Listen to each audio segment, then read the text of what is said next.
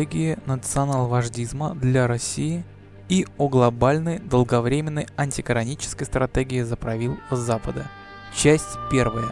Стратегии организации жизни общества. Библейская концепция в наши дни предполагает в своем развитии применительно к общественному устройству только три стратегии. Стратегию псевдосоциализма строился в СССР, строится на Кубе, в Китае, Вьетнаме или в странах типа Швеции, хотя идеологическое обеспечение в каждой из них свое. Стратегию буржуазного либерализма под патронажем псевдосамодержавия на основе ограниченного Конституцией Института монархии Англия, Испания, Голландия и другие, либо республики парламентской Италия, Германия, Израиль или президентской США, Франция.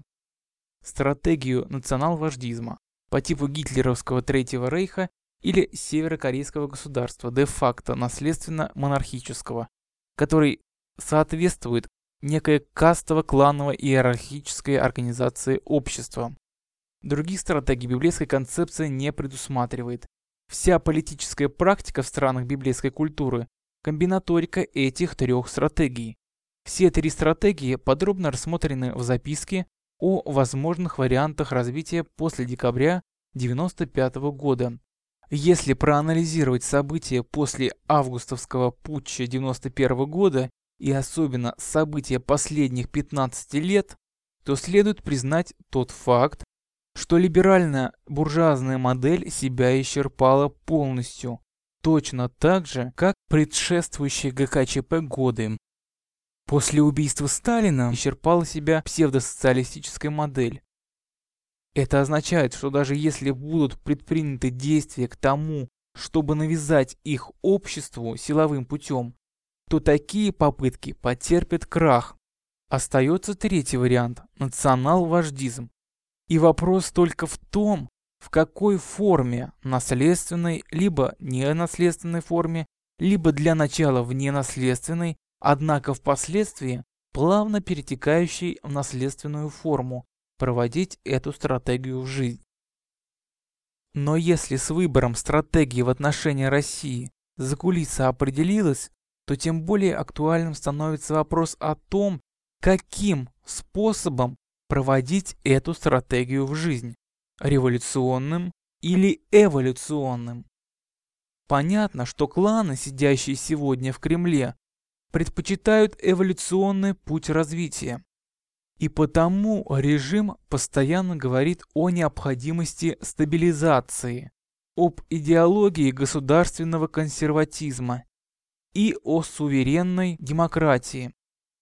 Некоторая часть оппозиции также убеждена в том, что лимитной революции Россия исчерпала, но для истинно оппозиционных кланов лимитной революции не исчерпан, и потому им предпочтителен путь силового неспровержения режима и де-факто солидарность с ним оппозиции, поскольку на этом пути они надеются быстрее прийти к власти, при условии, если смогут объединить бездумную массовку всех партий и движений от национал-патриотов до марксистов-интернацистов, либерал-демократов и прочих оппозиционеров и создать революционную ситуацию.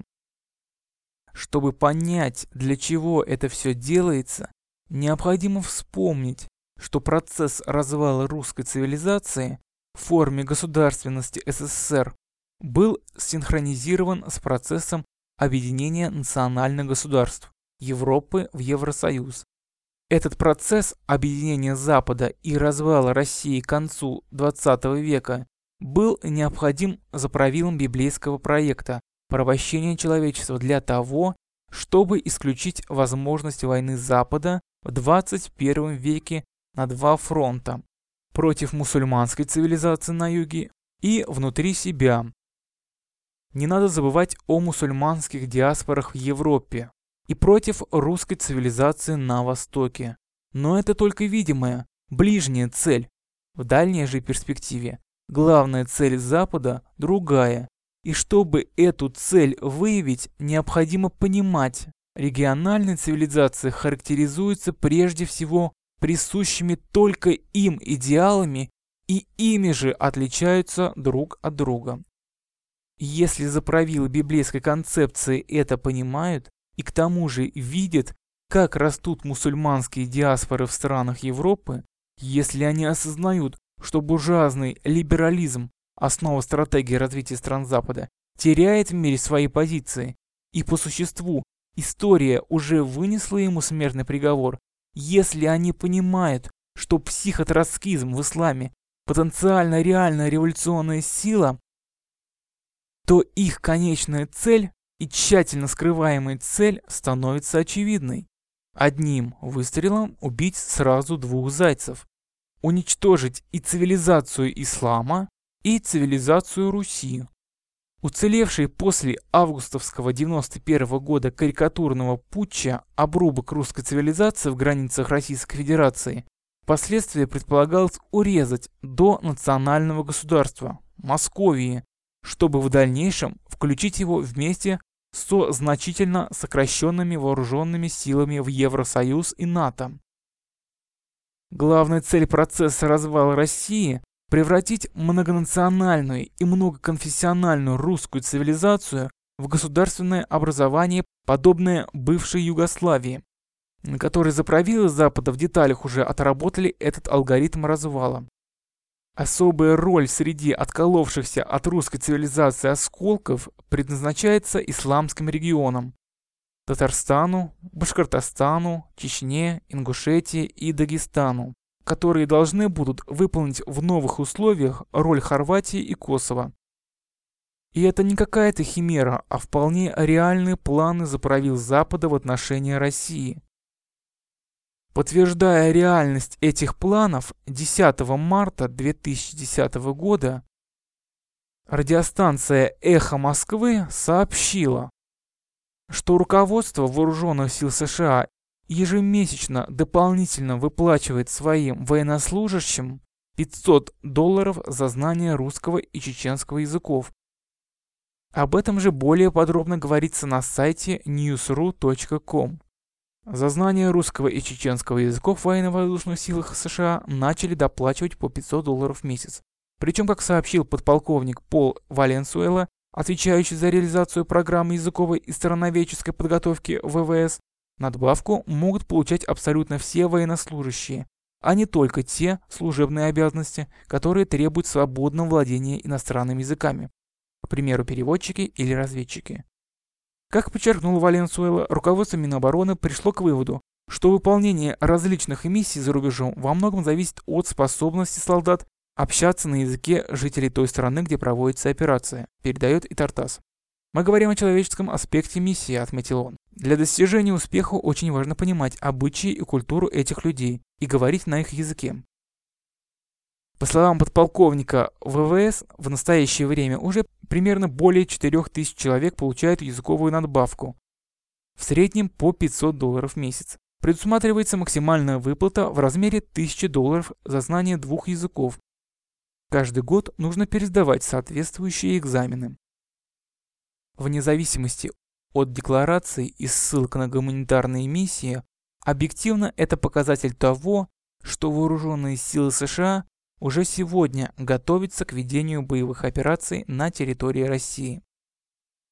Таким образом, Россия рассматривается за правилами Запада в качестве потенциального поля боя, на котором должны будут разворачиваться первые сражения Большой мировой войны будущего всемирного исламского халифата, предположительно со столицей Багдаде с Западом в исполнении долговременной антикоранической стратегии за правил библейской концепции. В этом конфликте каждая из сторон должна воспринимать другую в качестве воплощения сатанизма. Сегодня можно утверждать, что первый этап продвижения в стратегии национал-вождизма успешно завершен. Однако частные цели стратегии национал-вождизма в России должны быть согласованы с целями долговременной антикоранической стратегии. Для чего, по мнению заправил Запада, России предстоит пройти еще один этап развала своей государственности, о котором некоторые аналитики разных толков, читайте Сергея Кургиняна «Медведев и развитие», в последнее время стали догадываться.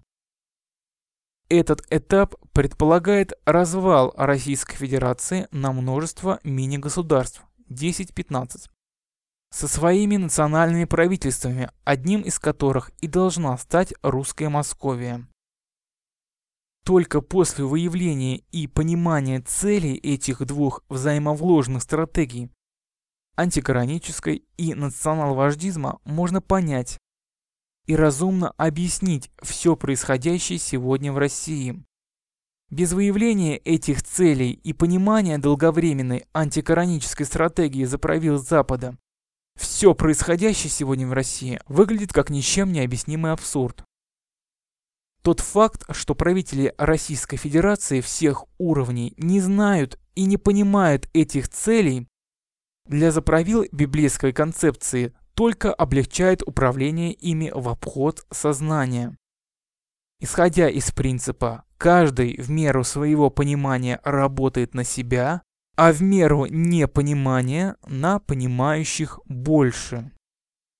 Только не зная и не понимая этих долговременных целей, прошлые и действующие мэры Москвы Попов и Лужков могут эмоционально поносить своего мертвого подельника Гайдара за его бесчеловечные либеральные реформы. Во имя этих же целей и без их понимания две головы одного змея «Единая Россия» Борис Грызлов и Юрий Лужков вяло грызутся между собой. Под эти же цели в России поддерживаются самые высокие в мире ставки по кредитам.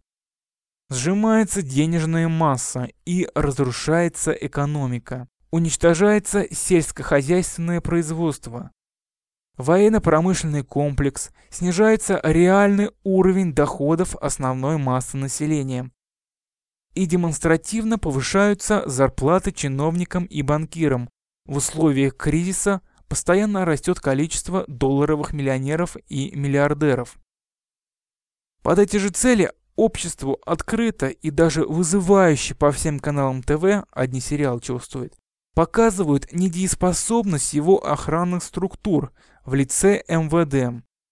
Под эти же цели иерархия РПЦ во главе с патриархом Кириллом, игнорируя 13 статью Конституции Российской Федерации, упорно проталкивают свою периферию в школы, вузы, армию, флот, ФСБ и МВД. Под эти же цели РПЦ требует возвращения собственности в виде музейных реликвий, соборов и церквей, в том числе и семейных церквей Романовых. По оглашению это делается для того, чтобы вернуть в лоно церкви заблудшую паству. А по умолчанию иерархия РПЦ торопится заполнить опустевшую после развала СССР идеологическую нишу в управлении государством. И тема Сталина сегодня актуальна и не сходит со страниц всех СМИ, радио и ТВ только потому, что она работает на продвижение стратегии национал-вождизма в жизнь. Поэтому сталинисты и антисталинисты, патриоты и либерал-демократы тоже используют в темную для накачки энергии матрицы продвижения стратегии национал-вождизма. Под эту цель в преддверии 65-летней годовщины победы в Великой Отечественной войне развернута и плакатная война, которая одинаково возбуждает как сталинистов, так и антисталинистов. А в результате их энергии подкачивается матрица стратегии национал-вождизма. Точно так же в 90-х годах прошлого столетия энергии бездумной толпы, которая через край выплескивалась на митингах противостояния противников и сторонников либеральных реформ, подкачивалась матрица развала СССР. В результате и западные, и россионские политологи в один голос стали лгать правдивыми словами. Никто СССР не разваливал. Этот колосс на глиняных ногах развалился сам под грузом собственных проблем. По сути, это означало, народы СССР сами развалили свою государственность. Либерал-демократы не любят вспоминать результаты референдума 17 марта 1991 года, в котором народы СССР большинством голосов 76% высказались за сохранение СССР, ратующие на словах за то, что многонациональный народ России является единственным субъектом управления. На деле либерал-демократы проигнорировали волеизъявление многонационального народа в марте 1991 года. Этот вопиющий факт антидемократии либерал-демократов можно объяснить только внешним по отношению к ним управлением, которое осуществляется в обход их сознания. Делалось это потому, что на первом этапе реализации стратегии национал-вождизма необходимо было сбросить балласт национальных окраин, и урезать русскую цивилизацию до государства преимущественно одной нации. И поэтому современный режим в Кремле, на словах декларируя борьбу с национализмом, на деле поддерживает без афиширования все движения такого толка. И русские националисты, как и националисты всех других толков, не понимают, что их используют в темную в целях дальнейшего разрушения русской многонациональной цивилизации. Древнегреческий историк Плутарх, являясь по совместительству верховным жрецом Дельфийского оракула, когда-то поделился очень глубокомысленным мнением. «Ты правишь, но и тобой правят». Это изречение не только о том, как создается пирамида власти, но и о том, что управление может осуществляться в том числе в обход сознания объекта управления в соответствии с формулами, Каждый в меру своего понимания работает на себя, а в меру непонимания на тех, кто понимает больше. И кто знает, тот поймет.